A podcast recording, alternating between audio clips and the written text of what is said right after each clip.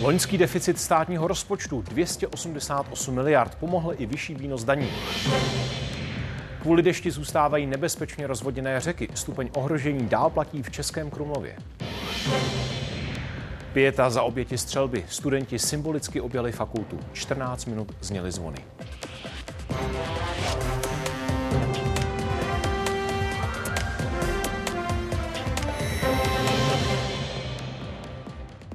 Právě začala hlavní zpravodajská relace České televize. Přejeme dobrý večer. Vítejte.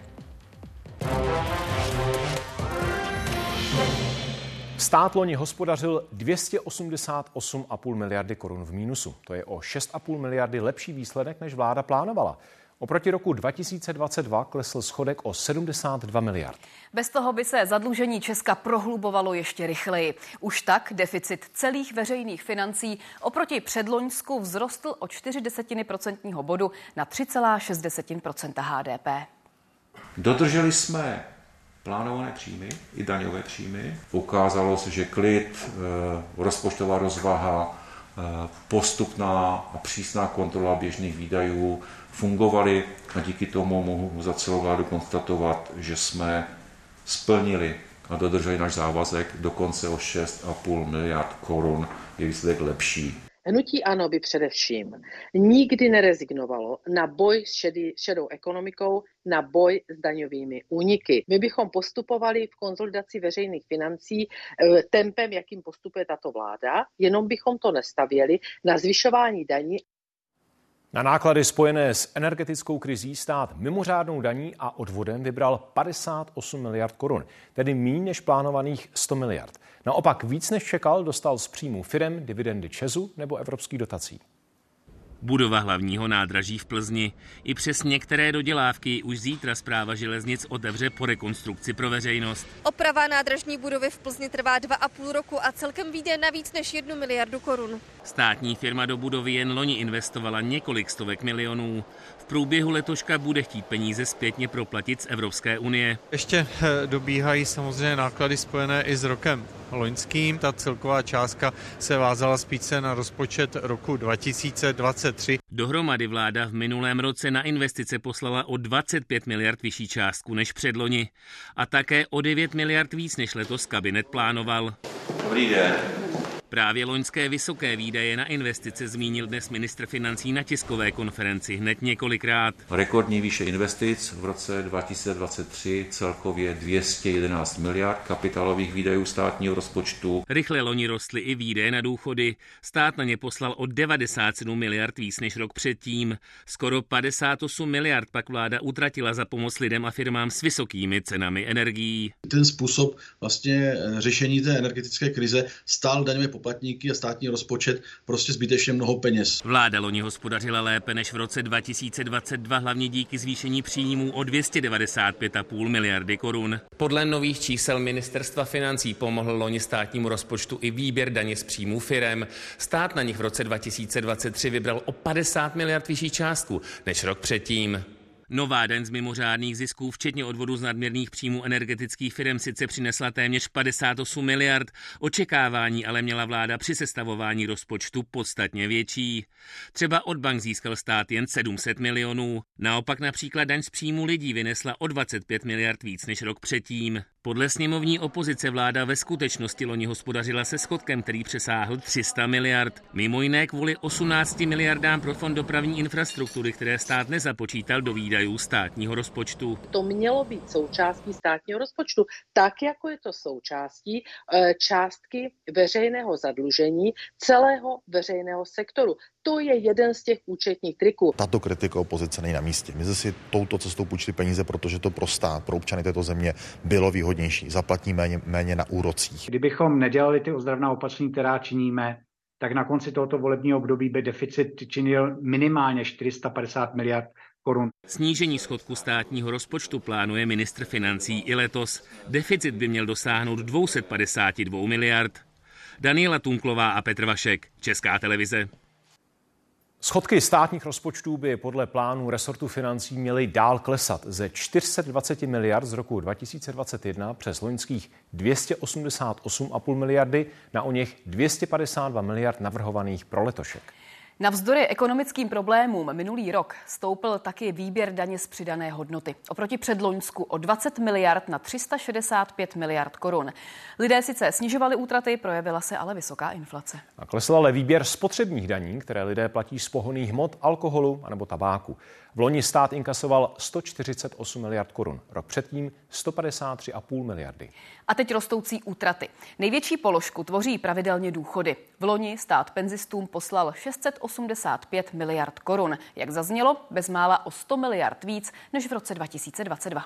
Na platy v loni státní rozpočet vydal skoro 166 miliard, meziročně plus 11 miliard. Hostem událostí je teď minister financí Zbyněk Staňura. Dobrý večer. Pane ministře, Národní rozpočtová rada výsledek hospodaření hodnotí kladně. Podle opozice je ale deficit stále příliš vysoký. Vy osobně hodnotíte stále jeden z nejvyšších schodků v historii Česka. Jak? Já ho hodnotím jako dobrý výsledek vlády, jako důkaz toho, že schválený rozpočet byl reálný a realistický, přestože opozice vykřikovala celý rok, jak bude deficit od 470 miliard přes 400 miliard, tak se ukázalo, že ten náš plán a schválený rozpočet poslaneckou sněmovnou byl prostě reálný. Důležité je, že klesl meziročně o 72 miliard korun, to je takřka 1% hrubého domácího produktu a důležité je ten směr, to znamená z těch 420 miliard v roce 2021, v roce 2022 eh, to bylo 360 miliard, loni necelých 290 a v letošním roce to bude kolem 250 miliard. Ten trend je eh, naprosto jasný, zřetelný a ukazuje, že plníme náš klíčový předvolební slib, že dáme veřejné finance do pořádku. No a když hovoříte o těch trendech, ubylo oproti Loňsku rizika nejistot, které ten navržený rozpočet ohrožují? Jestli srovnáme rok 2024 a rok 2023, tak určitě eh, těch rizik a nejistot ubylo. Z windfall tax a odvodu z nadměrných příjmů získal stát, jak už jsme řekli, 58 miliard, očekával výrazně víc. Neměly být ty parametry těchto odvodů nastavené jinak? Ne, ne, ten hlavní důvod je, že klesly ceny na světových trzích eh, jak elektrické energie, tak plynu. To samozřejmě znamenalo, že jsme vybrali méně, ale mnohem méně jsme dali jako výdaje na zastrpované ceny e, energií. My jsme rozpočtovali až 100 miliard, byli jsme kritizováni opozici, že ty výdaje mohou být až 200 miliard. Je to vlastně dobrá zpráva pro domácnosti, pro firmy, ale i pro státní rozpočet. Pane ministře, děkujeme za rozhovor. Děkuji za pozvání. A právě ministra financí doplní dnes večer v událostech komentářích také jeho předchůdkyně z hnutí Ano, ale na Šilerová od 10 na ČT24. Déšť a tající sníh rozvodnili řeky na jihozápadě Čech. Srážky na Šumavě ale nebyly tak vydatné, jak meteorologové předpovídali. Otava v Sušici se přesto dostala na druhý povodňový stupeň. A Vltava v Českém Krumlově je už dokonce na třetím. Vodohospodáři stále z Lipna upouštějí 90 kubíků vody za sekundu. Ta zatím ve městě nespůsobila větší škody. Rozbouřená voda na jezu u Jelení lávky. Devítka na letě Krumlovského mlína byla ještě včera nad vodou. Teď už je pod ní. Hladina už ale nestoupá. Drží se na 222 cm.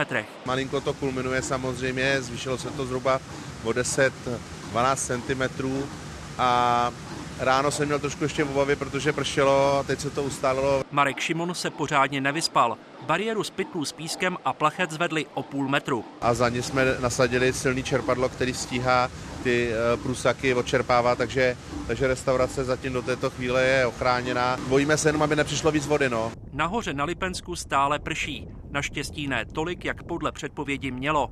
Hladina nádrže stoupla za den o 4 cm. Povodí Vltavy pořád upouští. Aktuální informace je, že Lipno bude držet stejný odtok, eh, na který přešlo včera. Krumlovem protéká 110 kubíků vody za sekundu. Problémem je zábrana uprostřed řeky. Škoda, že teda eh, to protipovodňové opatření, ten skápěcí jez, bohužel v tuhle chvíli nefunguje. Zahrádky domů v Rybářské ulici jsou od Vánoc pod vodou. Fasády hned tak neoschnou. V nejníže položených místech Českého Krumlova zůstávají stovky pytlů s pískem pro případ, že by se hladina Vltavy ještě zvýšila. A tohle je Otava v Sušici. Pro pytle s pískem si přišlo jen pár lidí. Ostatní rozvezli hasiči po městě. My jsme pouze monitorovali stav té řeky, eh, aby tam vlastně neplavaly nějaký klády, aby to nebránilo průtoku řeky. Na Šumavě pršelo méně, než se počítalo. Dopoledne ale začala hladina opět stoupat. Krátce po půl jedenácté se Otava tady v Sušici dostala znovu na druhý povodňový stupeň. Na rozvodnění Otavy se připravili i v Horažďovicích. Povodňová komise zakázala vstup na místní ostrov. My jsme to tady pustili přes to jižní rameno, odlehčili, aby, aby se vlastně odlehčil náhon, aby se tam vznikla nějaká kapacita. Radnice kvůli podmáčené půdě a silnému větru zakázala vstup do lesoparku. Srážky by podle meteorologů měly slábnout. Zdeněk Mlnařík a Martin Štěpánek, Česká televize. Hladina Vltavy v Českém Krumlově kolísá mezi druhým a třetím stupněm povodňové aktivity. V ulicích i u domů jsou dál připravené pytle s pískem. V pohotovosti je taky povodňová komise. Situaci přímo u řeky sleduje Edita Kadlecová. Edito, mají se obyvatelé Českého Krumlova připravit ještě na možný vzestup hladiny Vltavy? Situace tady v Českém Krumlově se mění doslova každých 10 minut. Během odpoledne hladina řeky Vltavy klesla na druhý povodňový stupeň v podvečerních hodinách, ale začalo do Českého Krumlova ve Vltavě natékat zase více vody. Momentálně je ve výšce asi 224 cm, což znovu značí třetí stupeň povodňové aktivity, tedy ohrožení. Podle, podle výhledu meteorologů by se ta situace ale dál už výrazně zhoršovat neměla. Vltava v Krumlově by měla naopak pozvolně začít klesat a pomoct má i následně následné ochlazení. Asi tisícovka pytlů s pískem ve městě ale zůstává podle majitelů okolních domů a místních podnikatelů by tyto zátarasy měly pomoci v případě, že řeka nastoupá ještě o nějakých 10 až 15 cm. Teď voda, jak vidíte, i na protilehlém břehu dosahuje k samotnému úpatí těch okolních eh, domů a zaplavila i náplavku, která za normálních okolností bývá na suchu. Vodohospodáři nadále upouštějí vodu z, Lipma, z Lipna, to proto, aby si udrželi ten rezervní retenční retenční eh, prostor kvůli vyššímu přítoku a to kvůli otávajícímu sněhu a vysokým srážkám na Šumavě. I když se nepotvrdily ty prognózy, že by do Lipna mělo v těchto dnech přitékat až 340 metrů krychlových eh, za sekundu, tak vodohospodáři budou Lipno i nadále eh, upouštět a to i v následujících dnech podle našich informací až do středy. A stoupá i hladina dolního Labe. Znovu zalila protipovodňovou vanu, která má chránit rušný tah centrem Ústí nad Labem. Doprava v krajském městě kvůli tomu skolabovala. Ředitelství silnic a dálnic muselo na pomoc povolat potápěče. 8 hodin ráno. Stovky aut se snaží přejet most doktora Edvarda Beneše a dostat se z městské části Střekov na druhý břeh rozvodněného Labe. Do práce cesta jednu hodinu, jinak cesta má trvat autem 7 minut. Celé ústí v háji. Protipovodňovou vanu za 600 milionů opět zalila voda. Klapka, která tomu měla zabránit, nezaklapla. Po druhé za 8 dní. Policie silnici uzavřela a dopravu převedla do centra města. Tohle je přesně situace, která nastat neměla, kvůli tomu to technické zajištění tady bylo. Nicméně i chyba se může stát. Ředitelství silnic a dálnic zavolalo specializovanou firmu. Do třímetrové hloubky musel potápěč se stoupat šachtou, která měla v průměru zhruba metr. Zatím tam má ruční, eh, standardní ruční nářadí, musel se vzít flexu kvůli přístupu.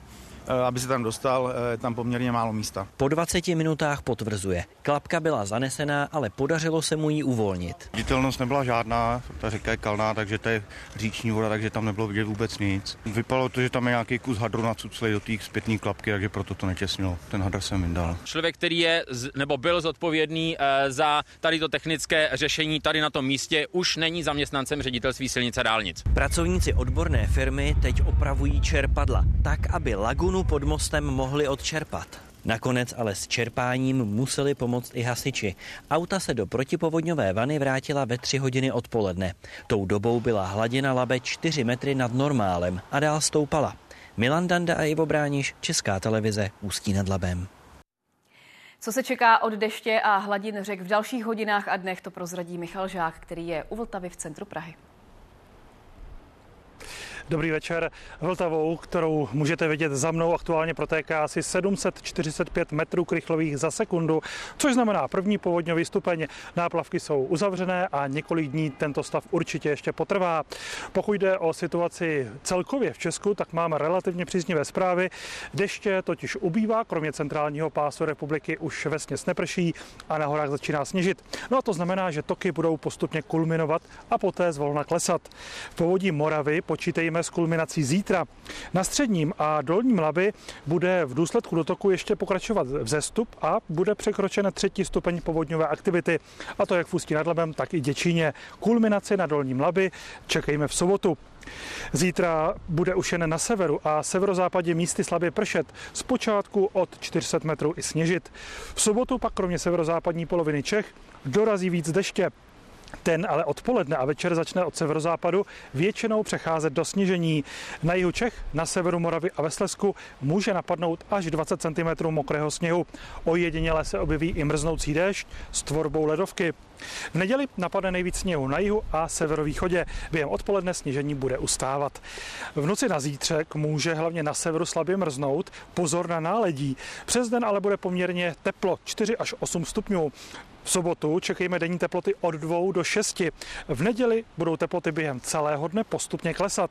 Ochlazovat se bude až do pondělního rána. Na severovýchodě i na minus 13 stupňů. No a nejchladnějším dnem příštího týdne bude úterý. Na severovýchodě může být i arktické z maximy pod minus 10 stupni. Během nocí čekejme při sněhové pokrývce a slabším větru i kolem minus 15. Přes den bude sice slunečno, ale mrazivo. Ve druhé, týdně, ve druhé polovině týdne začne oblaku přibývat a mrazy se zmírní. Záplavy z bouře Henk, která přinesla výrazné srážky, narušení dopravy a výpadky elektřiny, přetrvávají v částech západní a severní Evropy.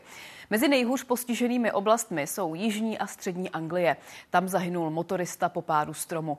Povodně trápí také severní Francii, Nizozemsko a Německo.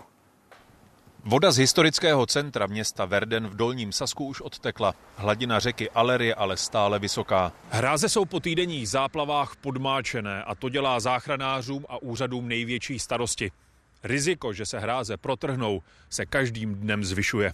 Už teď je pod vodou značná část zemědělské půdy. Farmáři sčítají škody, které se mohou zvětšovat. Wir haben auch schon von der Stadt Oldenburg einen Evakuierungszettel bekommen, aber äh, ich glaube, bevor wir unseren Betrieb da allein lassen, wir haben ja auch ein paar Pferde zu entsorgen und, und, und. Das ist ja nun nicht so einfach. Spolkový kancléř Olaf Scholz opět vyrazil do oblastí zasažených povodněmi, teď do Saska Anhaltska. Geben das Beste, was sie geben können, um zu gewährleisten, dass das Hochwasser nicht die Konsequenzen hat, die es haben könnte, wenn es nicht ständig Deichverteidigung, ständig Verteidigung von konkreten Ortschaften gäbe und alle sich einsetzen. Západofrancouzský region Pas-de-Calais smůla neopouští. Řeky jsou vylité z břehu už po druhé od listopadu. Záchranáři znovu evakuovali stovky lidí. Deuxième fois dans la foulée, ça commence à faire mal euh, à un peu tout, quoi, que ce soit au moral ou au portefeuille. euh. V domech je půl metru vody. Lidé jsou zoufalí, viní vládu. Même les digues, ils n'ont jamais été entretenus. Jamais, jamais. V západu bretaňském Camperle zafungovaly protipovodňové zátarasy. V Británii záplavy uzavřely některé místní a hlavní silnice. Bouře Henk už končí, následky ale potrvají do víkendu. Ani ve své největší síle některým Britům náladu neskazila. Z Německa Pavel Polák a z Prahy Milada Megrátová, Česká televize. A do německého Verdenu za spravodajem Pavlem Polákem míříme ještě živě. Pavle, už má region to nejhorší za sebou. Dobrý večer. Je pravda, že hladiny řek v posledních dnech eh, klesají a že voda v zaplavených městských částech a obcích už odtekla, což je případ i eh, města Verdenu, jeho historického centra. Nicméně hladiny řek zůstávají nadále na vysoké úrovni a povodňová pohotovost nadále platí. Eh, To největší riziko, to nebo to největší nebezpečí, které teď eh, úřady a záchranáři vidí, tak to spočívá právě v hrázích, které jsou eh, podmáčené. Ta povodeň, ty záplavy trvají v severním Německu už dva týdny a ten ten největší problém je ten, že ty, ta voda v záplavových oblastech neodtéká dost rychle a v důsledku toho jsou potom právě hráze podmáčené. My jsme dnes sledovali neustále kontroly na hrázích, kde se vytipovávají ta místa, která by mohla být problematická a riziková a ta se potom spevňují pytly s, písky. Je, s pískem. Je tedy možné říct, jak už jsem říkal v úvodu, že hladiny řek klesají, nicméně pokud by se hráze, ty klíčové hráze protrhly, tak to nejhorší by tento region měl teprve před sebou. Dva týdny od střelby na Filozofické fakultě. Prahou prošli tisíce lidí v pětním průvodu. Symbolicky přenesli světlo od rektorátu Univerzity Karlovy k místu tragédie. Střelec tam zavraždil 14 lidí. Další vzpomínkové akce se před hlavní budovou na náměstí Jana Palacha budou konat do konce měsíce. K běžnému chodu se tam ale ještě několik týdnů nevrátí. I část letního semestru budou někteří studenti trávit v prostorách jiných fakult. Odsaď prostě vyjde paní rektorka s děkankou a vedením tamhle vezmou světlo. Většina z nich sama studuje na Filozofické fakultě. Padesátka dobrovolníků, kteří budou pomáhat s organizací průvodu, se schází už dopoledne. Trasu, kudy za tři hodiny projde několika tisícový dav, nejdřív sami procházejí. Tady bude někdo stát, že jo? Pomáhat bude i Jan Kolínský, student čtvrtého ročníku politologie. Jsme tady a Filozofická fakulta dál pokračuje a ty studenti jsou tady dál a nejsou tím úplně jako ušlepaní do země. Se stejnou myšlenkou plní o půl druhé prostor pod černým praporem na Stavovském divadle další lidé. Někteří se objímají. Pak náměstí stichne. Z proslovy vystupují rektorka i děkanka. Naše akademická obec je raněná, ale není zlomená. A naše kroky dnes ulicemi Prahy směrem k Filozofické fakultě budou symbolizovat i naši cestu k uzdravení. A neby jak to pro nás pregnantně vyjádřil ve slavné v básni Paul Valéry. Zvedá se vítr, zkusme žít. Z pětního místa berou světlo. S ním pak dav, ve kterém se prakticky nemluví, vyráží směrem k Filozofické fakultě. Prochází přes staroměstské náměstí. Před fakultou se pak průvod rozděluje na dvě křídla, jedno vedené rektorkou, druhé děkankou. Průvod tak obestoupí celou budovu. Někteří se drží za ruce. Lidé rozestoupeni v několika řadách za sebou, pak okolo budovy fakulty, stojí v naprosté tichosti několik desítek minut. Uvnitř budovy zůstane ticho ještě minimálně do konce ledna. Interiéry jsou po střelbě stále poničené. Došlo například ke zničení více než 130 dveří, které je třeba opravit nebo i někdy vyměnit. Eh, ty opravy dveří budou stát několik milionů, další škody ještě vyčíslené nemáme. Studenti by se tam mohli začít postupně vracet v průběhu letního semestru. Ten začne dle harmonogramu 19. února. Mezitím pokračuje předávání věcí těm, co před střelbou utekli. V současné době máme vydaných asi 85 všech věcí, které na Filozofické fakultě z těch osobních, uh, osobních předmětů zůstaly. Svíčky, květiny a vzkazy by měly z prostoru před Karolinem začít mizet zítra v 10 hodin. Část z nich by měli dostat k dispozici umělci. Využít by je měli k tvorbě stálého pětního místa na Filozofické fakultě. Dnešní pětu završilo 14 minut úderů zvonů. Jedna minuta za každou oběť. Na náměstí Jana Palacha za ně do konce měsíce bude hořet oheň, jako symbol naděje do budoucna. Zapal oheň, který nezhasí nikdy nezhasí S nadějí do budoucna hledí i účastníci piety, zatímco na fakultě dál vlaje černá vlajka, v davu se výjímala ta bílá. Denisa Kotková a Klára Ješnová, Česká televize.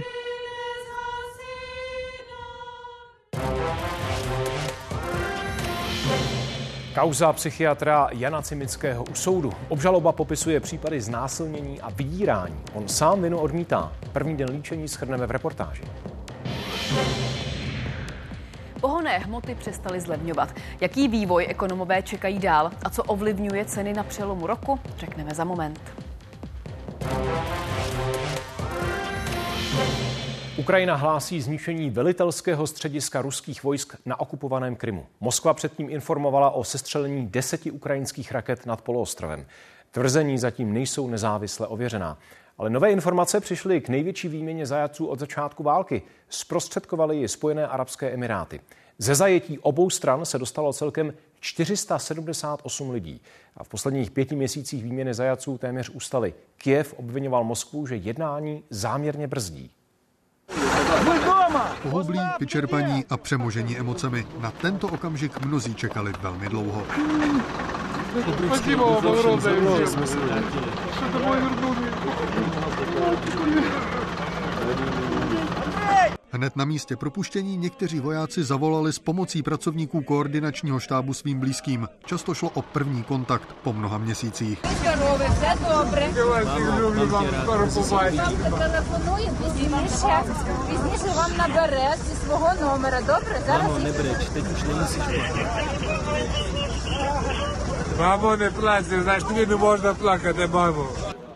48 navrátilců bylo předtím nezvěstných. Jejich rodiny více než 700 dní netušili, jestli jsou vůbec naživu.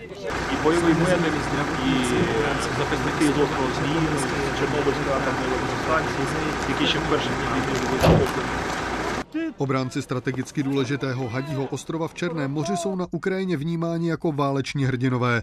Jsou dokonce motivem poštovní známky kvůli známé odpovědi na výzvu ruského námořnictva, aby se vzdali. Ruská válečná lodi. Na svobodu se společně s nimi dostala i Halina, která se vzdala 12. dubna 2022 v Azovstalu. Halina Fedišinová je poslední příslušnící námořní pěchoty, která byla v zajetí. Prošla dlouhou cestu od Mariupolu, kde bránila ocelárny Iljič a Azovstal, popeklo, které prožila jako válečný zajatec. V zajetí mluvila pouze ukrajinsky. Rusové se ji během roku a půl pokusili zlomit. Několikrát Halinu odvezli na výměnu zajatců, ale pak ji zase vrátili do vězení. Ve čtvrtek už na svobodě odpověděla ano, když ji spolubojovník Mikola požádal o ruku. Z ukrajinského zajetí bylo propuštěno v rámci výměny 248 ruských vojáků. Moskva žádné detaily o propuštěných ruských vojácích nezveřejnila.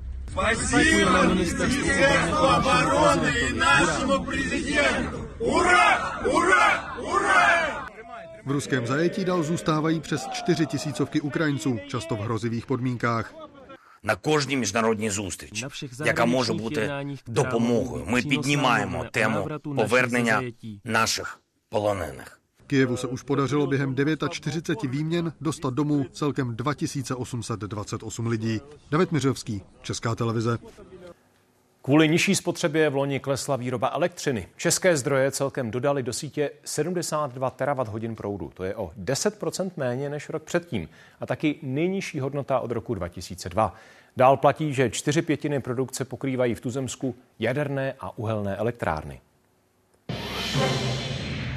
Policie zhruba před půl hodinou dopadla v Hradci Králové muže podezřelého ze závažného zločinu. Pátrala po něm v prostoru hlavního nádraží.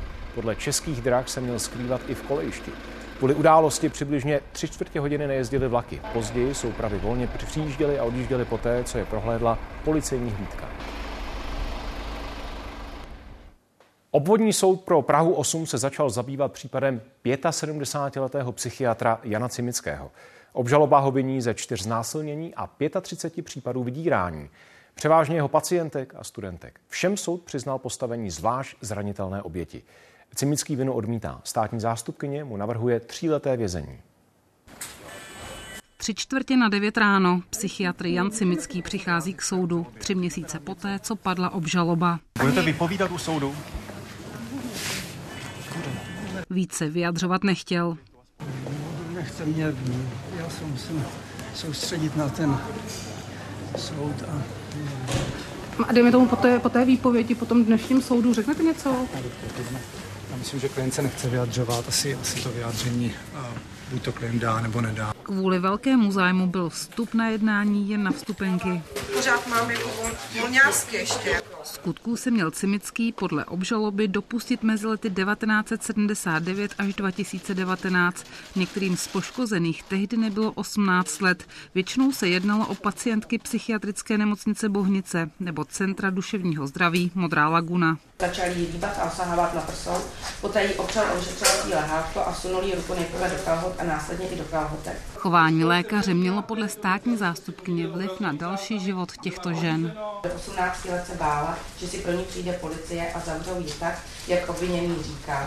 I následkem toho se bála a 20 let se vyhýbala jakékoliv psychiatrické nebo psychologické péči. Jan Simický u soudu odmítl, že by se dopustil znásilnění či jakéhokoliv sexuálního nátlaku. Necítím se vinen. Cítíte se být nevinen. Dobře. Řekl, že jeho chování bylo vedeno vždy s cílem léčit pacienta. Pokud to bylo pochopeno některou pacientkou jinak, pak se do toho hluboce omlouvám a chápu to jako profesní selhání. Nemohu se stotožnit s tím, aby jakékoliv mé gesto, slova či činy byly kvalifikovány jako znásilnění nebo jiné trestně právní jednání. S ohledem na tu dobu, po kterou k tomu trestnímu nebo páchání toho, eh, těch trestních činů docházelo, jsem navrhla trest nepodmíněný, trest v polovině zákonné trestní sazby eh, v trvání třech let.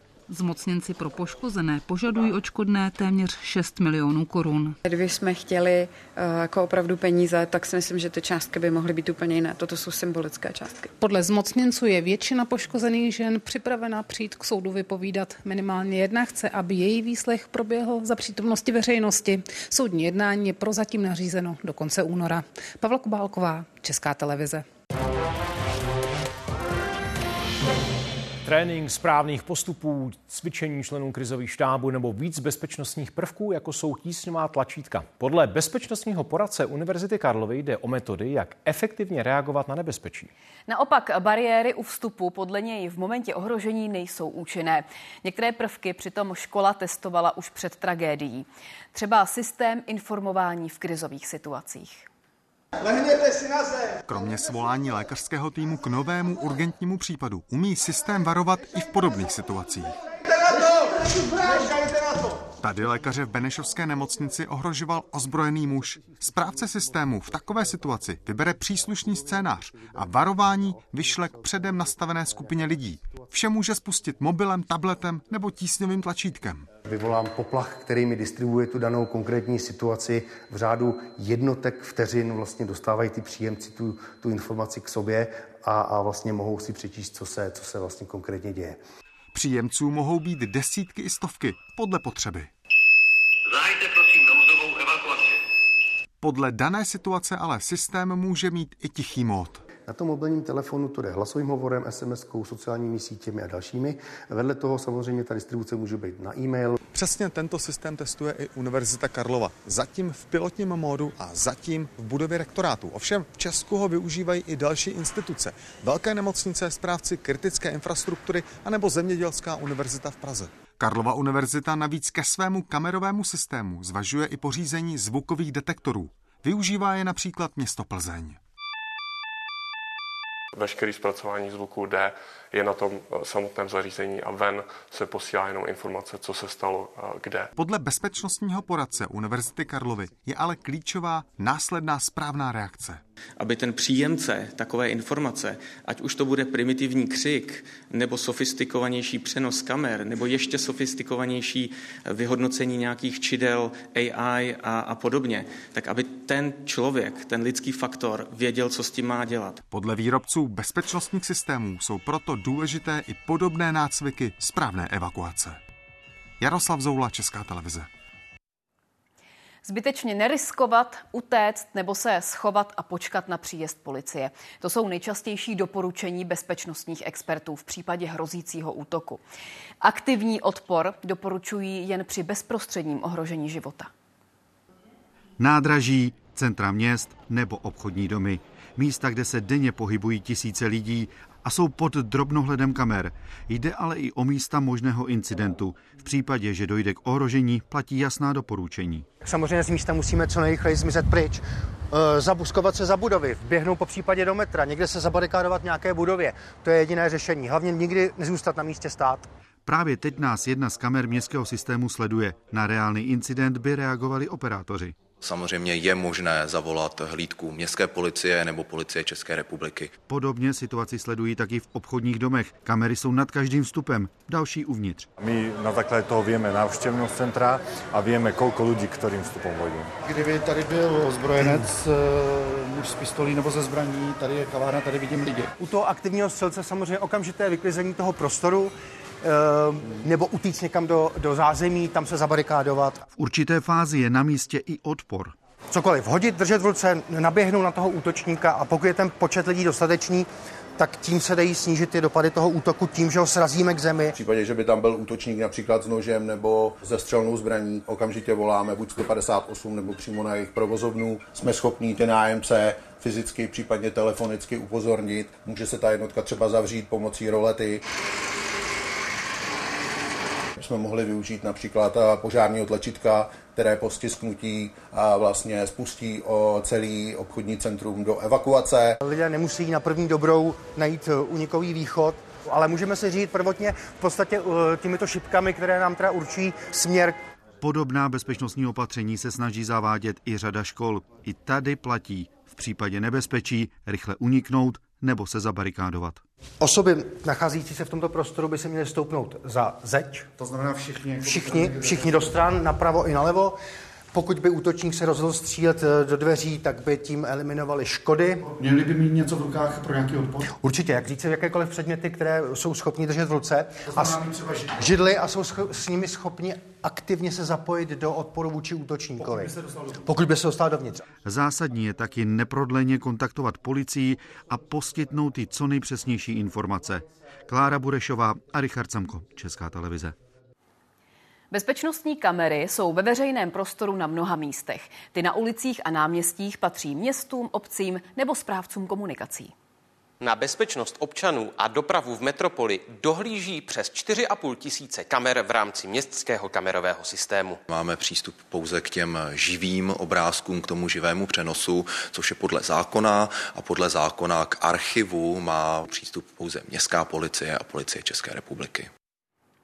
Kamery si lidé stále častěji umístují i na domy nebo chaty. Jejich majitelé se musí řídit zákonem. Třeba zajistit, aby kamery snímaly hlavně jejich pozemek a ne celou ulici. Záznamy by taky neměly zveřejňovat ani uchovávat víc než několik dní musí být eh, reflektováno a respektováno obecné nařízení pro ochranu osobních údajů, to znamená tzv. GDPR. Zajistit bezpečnost je prioritou taky pro mezinárodní letiště, která patří mezi nejstřeženější areály v zemi. Jen v Praze na letišti Václava Havla se o bezpečí cestujících i přepravy starají stovky příslušníků policie a speciální ostrahy. Krádež parfému v bezcelní zóně letiště Praha, zapomenuté zavazadlo, ke kterému je nutné přivolat pyrotechniky, nebo prosincové výhrušky o uložení bomby. I takové případy tu policie musí řešit. Hlavní roli mají přitom kamerové systémy. Denně projde letištěm na 45 tisíc lidí. Každý jejich krok je zaznamenán jak policejními, tak i letištními kamerami.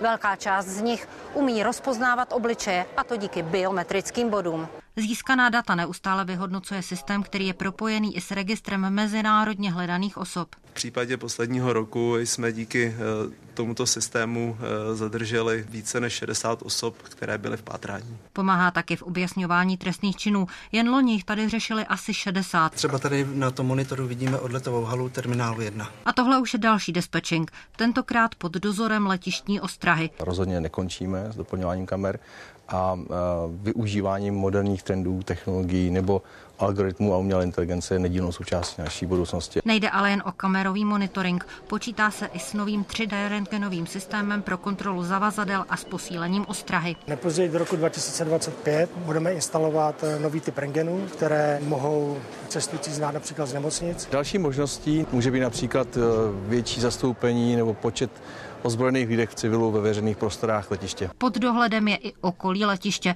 a to nejen kvůli osobám, které se to pohybují, ale hlavně kvůli dronům. Hana Vodlíčková, Česká televize. Tolik k bezpečnosti. V událostech teď nabídneme ještě další témata. Podíváme se třeba do knihoven. Některé z nich totiž začaly nově půjčovat audioknihy online. Víc už za chvíli. Pokračují vládní neschody kvůli euru. Minister pro evropské záležitosti Martin Dvořák řekl, že ho překvapilo včerejší prohlášení premiéra. Petr Fiala uvedl, že kabinet se v současném volebním období přijetím společné měny zabývat nemá. Podle Dvořáka ale vláda v příštích týdnech projedná zprávu o plnění maastrichtských kritérií, která jsou ke vstupu do eurozóny nutná. Dodal, že snahu o jejich dodržování obsahuje i programové prohlášení kabinetu.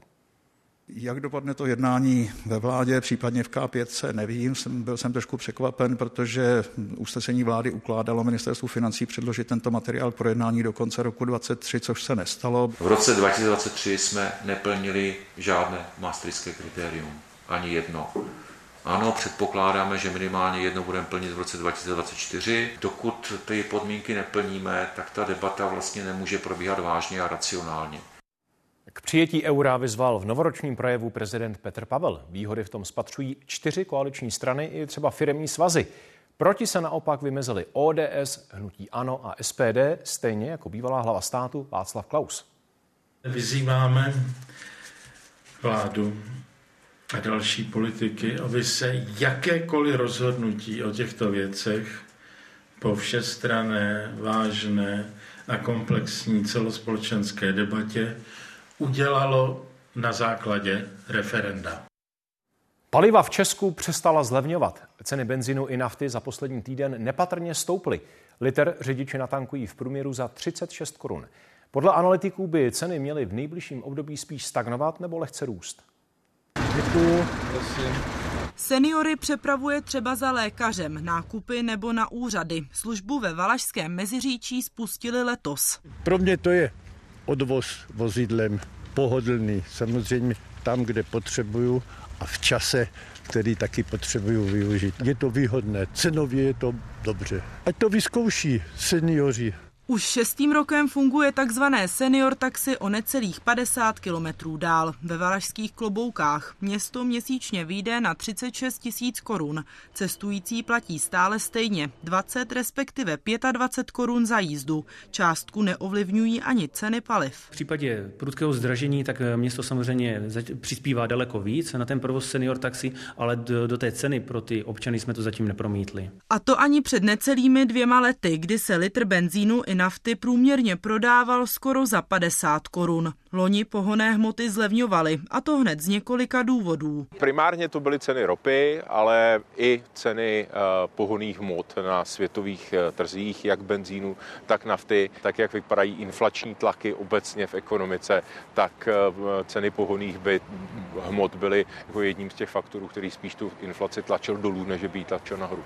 Minulý týden byl benzín dokonce nejlevnější za víc než dva roky. Nafta se držela na nejnižších úrovních od loňského srpna. Teď ale ceny paliv po zhruba třech měsících přestaly klesat. Roli hraje nejen ropa, ale i oslabující koruna. V příštích týdnech analytici očekávají spíše stagnaci cen paliv, případně jejich mírný růst. Záležet to bude mimo jiné na cenách ropy nebo na maržích distributorů a čerpacích stanic. Vendula Machů a Tereza Glajchová, Česká televize. Tři nová ohniska ptačí chřipky. Veterináři potvrdili nákazu v Malochově v ostravské části Stará Bělá, ve Vážanech nad Litavou na Vyškovsku a ve Vedrovicích na Znojemsku. Dohromady jde o desítky ptáků, převážně slepic, které uhynuly nebo které utratí. První letošní ohnisko se objevilo v úterý na Českobudějovicku. Lidé v okolí mají sledovat zdravotní stav drůbeže.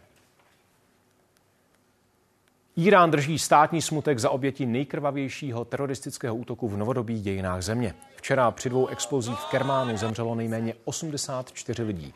Dalších 284 utrpělo zranění. Stále není jasné, kdo za úderem stál. Terčem se stala ceremonie na počest výročí umrtí jednoho z nejmocnějších mužů v zemi, Kásema Soleimáního.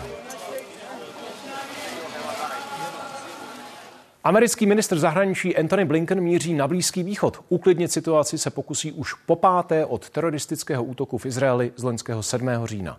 Obavy v posledních dnech posílilo zabití dvojky palestinského Hamásu. Izrael stále nekomentoval, zda za útokem stojí. Rakev s tělem dvojky teroristické organizace Hamás unáší dav ulicemi libanonského Bejrutu. Sálich Aruritu v úterý zemřel při přesně cíleném úderu v domě na předměstí. Vůdce místního vlivného hnutí Hezbalách, klíčového spojence Hamásu i Iránu, sice v ostře sledovaném projevu použil silná slova, ale žádnou konkrétní výhrušku přímým útokem na Izrael. Pokud nepřítel pomyslí na zatažení války do Libanonu, budeme bojovat bez omezení a pravidel. Napětí v oblasti zůstává. Na libanonsko-izraelské hranici pokračuje na denní bázi ostřelování. Mezi mrtvými je i místní velitel Hizbaláhu a tři další bojovníci. Na inspekci jednotek přijel do severního pohraničí náčelník generálního štábu izraelské armády. I on ale obracel pozornost z Libanonu ke Gaze. Jsme připraveni na cokoliv, ale momentálně se soustředíme na boj s Hamásem. Oblast zůstává víceméně vyklizená v obavě z podobného scénáře jako u Gazy. I tady jsou podzemí kilometry tunelů. Podle izraelského think tanku Alma je síť vybudovaná Hizbaláhem ještě sofistikovanější než ta v Gaze. Tam izraelská armáda postupuje. Teď zveřejnila video s likvidací tunelové sítě pod nemocnicí Al-Shifa, která sama zůstala nepoškozená. To, že podzemí Hamás využíval jako velící centrum sklady zbraní a držel v nich rukojmí, potvrdily i americké tajné služby. A problém pokračuje i dál na jihu. Rada bezpečnosti OSN odsoudila útoky dalšího spojence Iránu, jemenských Hutiů, na lodě směřující do Suezského průplavu. Už na 18 společností volí trasu kolem Afriky. To je deset dní cesty navíc, což má samozřejmě negativní dopad na obchod a přepravu to prodražuje. Washington a jeho spojenci Huty varují, že pokud nepřestanou klíčovou vodní trasu blokovat, přijdou následky. Dana Zlatohlávková, Česká televize. Česká pošta od ledna přestala prodávat denní tisk. Z distributory se nedohodla na nových podmínkách. Pobočky už tak nedabízí noviny ani časopisy. Jsou to dva faktory, je to cena za tuto službu a je to způsob distribuce na jednotlivé pobočky, protože doteď tak jsme to všechno zajišťovali vlastními silami, eh, zatěžuje to poměrně naši logistiku. Lidem, kteří byli zvyklí nakupovat noviny a časopisy na poště, nezbyde nic jiného, než pro denní tisk zajít do nejbližší trafiky anebo si objednat předplatné, které následně doručí zvolený dopravce. Pošta chce ale s distributory dál jednat. Desítky nových parkovacích míst, hlavně pro kamiony podél dálnice D1. Ředitelství silnic a dálnic je slibuje postavit nejpozději do roka. Měli by pomoct vyřešit problém, kam odstavit auto třeba v případech, kdy je D1 kvůli kalamitám nebo hromadným nehodám uzavřená. Všude plno, a to i na sjezdech a nájezdech k parkovištím. A takhle to vypadá ve dne. Tady na 95. kilometru ve směru na Brno je parkoviště i přes den zaplněné víc než z poloviny. Je to problém, pokud nezastavíte někdy ve tři odpoledne, tak pak už nenajdete místo a nemáte jak udělat pauzu, nemáte kde zastavit. I proto chce správce dálnice ředitelství silnic a dálnic plochu rozšířit. Tady konkrétně o 10 parkovacích míst. To ve směru na Prahu bude už příští rok na hektarovém pozemku dalších zhruba 20 parkovacích míst pro kamiony. Na rekonstrukci odpočívky na D1 95. kilometru máme připraveno zhruba 180 milionů korun. Začít chceme ještě letos. Jedno z větších parkovišť u Velkého Meziříčí. Tady jsme napočítali zhruba 30 míst pro kamiony. Parkovací místa by mohla být i tady. Místo chátrajícího hotelu. Nedostatek míst k odpočinku kritizuje i Petr Mifek. S kamionem jezdí 12 let. Česká republika je nejhorší na parkování. Nikde to, tohle, to, co se tady děje, není v celé Evropě. Jezdím do Anglie, jezdím Francii, Belgii, Holandsko. Na 100 kilometrech D1, které protínají Vysočinu, jsme napočítali celkem 15 parkovacích ploch v obou směrech. Žádné parkoviště ale není speciálně pro kamiony. To je až na 178. kilometru u Brna. Za servis se tam ale musí platit. Každým rokem zprovozňujeme v průměrnu 150 až 200 takových parkovacích stání. Eh, k většímu objemu bychom se chtěli dostat v souvislosti s dalším rozšiřováním dálniční sítě, zejména v letech 27, 28, 29. S větším počtem míst by se mohly vyřešit i problémy, když je dálnice zavřená kvůli nehodám nebo kalamitám. Policie by pak na ně mohla odstavit kamiony, které často zablokují provoz na dálnici ve všech pruzích. Jan Beránek a Blanka Poulová, Česká televize. Americké úřady po rozhodnutí soudu začaly zveřejňovat dosud utajované dokumenty se jmény prominentů s vazbami na finančníka a sexuálního predátora Jeffreyho Epsteina. Na seznamu figurují třeba ex-prezidenti Bill Clinton a Donald Trump, fyzik Stephen Hawking nebo bratr krále Karla III. Andrew. Nutně to neznamená, že by se zmiňovaní dopustili něčeho nezákonného. Komedie Přišla v noci získala nejvíc nominací na ceny české filmové kritiky. Vedle hereckých a scénaristických kategorií může zvítězit i v těch pro nejlepší film a režii. O ně se bude ucházet také historické drama Úsvit a animovaný snímek Tonda Slávka a kouzelné světlo. O vítězích teď kritici hlasují. Ocenění předají 3. února. Dobrý večer, já jsem Valerie Jiřičková matka. Já jsem přesvědčený, že přišla v noci, zaujala kolegy a kolegyně eh, tou šťavnatou eh, figurou, kterou hraje Simona Peková, eh, čili matky a tchýně, která se nabourá do života třicátnického páru a rozpoutá trochu horor a trochu komedii. Vyšší daň z nemovitostí pro podnikatele u dálnice D5. Některé obce od nového roku zvedly poplatky průmyslovým areálům ve svém katastru. Chtějí si tím kompenzovat třeba hluk a znečištění spojené s dopravou. Například Kostelec u Stříbra zvýšil podnikům koeficient proti Loňsku na dvojnásobek. Doposavat eh, ta daň z nemovitosti pro, pro obec na Kostelec byla zhruba 9 eh, milionů a logicky s tím zvýšením na 3,5 očekáváme 18 a více. A další průmyslová zóna u D5. Zvýšit místní koeficient u daně z nemovitosti jen pro průmysl chce totiž od příštího roku i Bor Utachova. Ten si chce dodatečnými příjmy kompenzovat náklady na agenturní pracovníky, kteří sice v obci v bytech a ubytovnách žijí, místní poplatky nebo daně tam ale většinou neplatí. Vědci zkoumají novou třídu antibiotik, která fungují i proti obtížně léčitelným infekcím způsobeným velmi odolnými bakteriemi. Podle odborníků látka dokáže ničit i bakterie, které si vypěstovaly rezistenci proti běžným preparátům. Více na webu ČT24. Audio výpůjčky v knihovnách novinka, díky které si zdarma nebo za minimální poplatek mohou čtenáři poslechnout načtené texty bez nutnosti mít CD přehrávač, třeba u sebe v mobilu.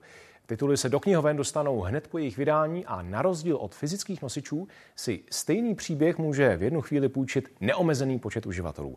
Službu testovalo několik knihoven, třeba ta v Liberci. Tereza Velechovská pracuje v Liberecké knihovně. Příběhy nejen ráda čte, ale i poslouchá. Po cestě do práce, při úklidu nebo vaření. Audioknihy si půjčuje přes svůj čtenářský účet. Tady se přihlásím do svého konta tady a vyhledám si audioknižku, která mě zajímá. A tady už vlastně přímo vidím eh, kolonku půjčit si audioknihu, na kterou já takhle kliknu. A v tuto chvíli já už se přihlásím do svého mobilního zařízení. Tak už vidíte, že já už ji tady mám. Že umím hodně rychle běhat, zjistili maminka s tátou, když mi bylo asi šest. V současné době eh, v naší hudební knihovně jsou audioknihy nejoblíbenějším žánrem. Hudba se půjčuje už spíše okrajově půjčuje se, ale soustředíme se zejména na zvukové knihy. Ubývá ale těch, kteří mají na čem si CD nosič přehrát.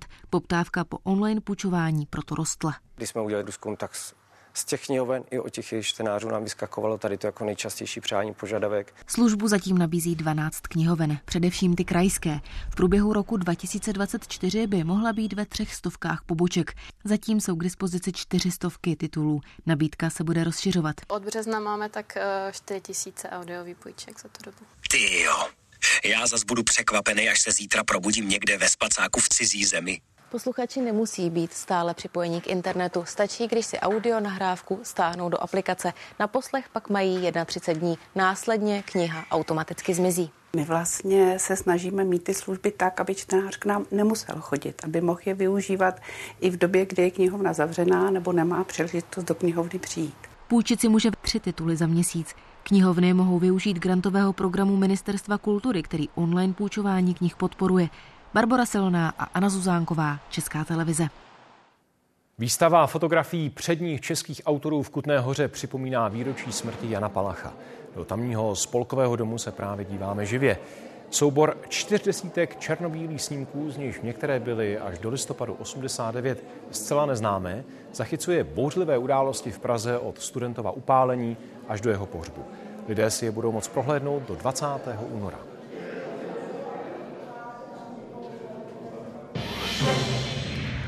Připomínám, že události komentáře rozeberou i výsledky státního rozpočtu za loňský rok v duelu ministra financí za ODS Zbyňka Staňury a jeho předchůdkyně z Nutí Ano Alně Šilerové. Zítra budeme sledovat třeba nová data statistiků o loňském vývoji české ekonomiky. Předběžná data předpovídala její pokles. To vše zítra za sledování dnešních událostí vám děkujeme, přejeme pěkný večer. Teď sport a hlavní téma nový trenér české fotbalové reprezentace. Dále Petr Vichnar. Dobrý večer. Po listopadové rezignaci Jaroslava Šilhavého se na nového kouče čekalo 44 dní. Vedení asociace dnes jednomyslně zvolilo Ivana Haška, který podepsal smlouvu do listopadu 2025. Za chvíli uvedeme podrobnosti a přidáme další reportáže, například z neúspěšného boje hokejistů do 20 let o postup do finále světového šampionátu.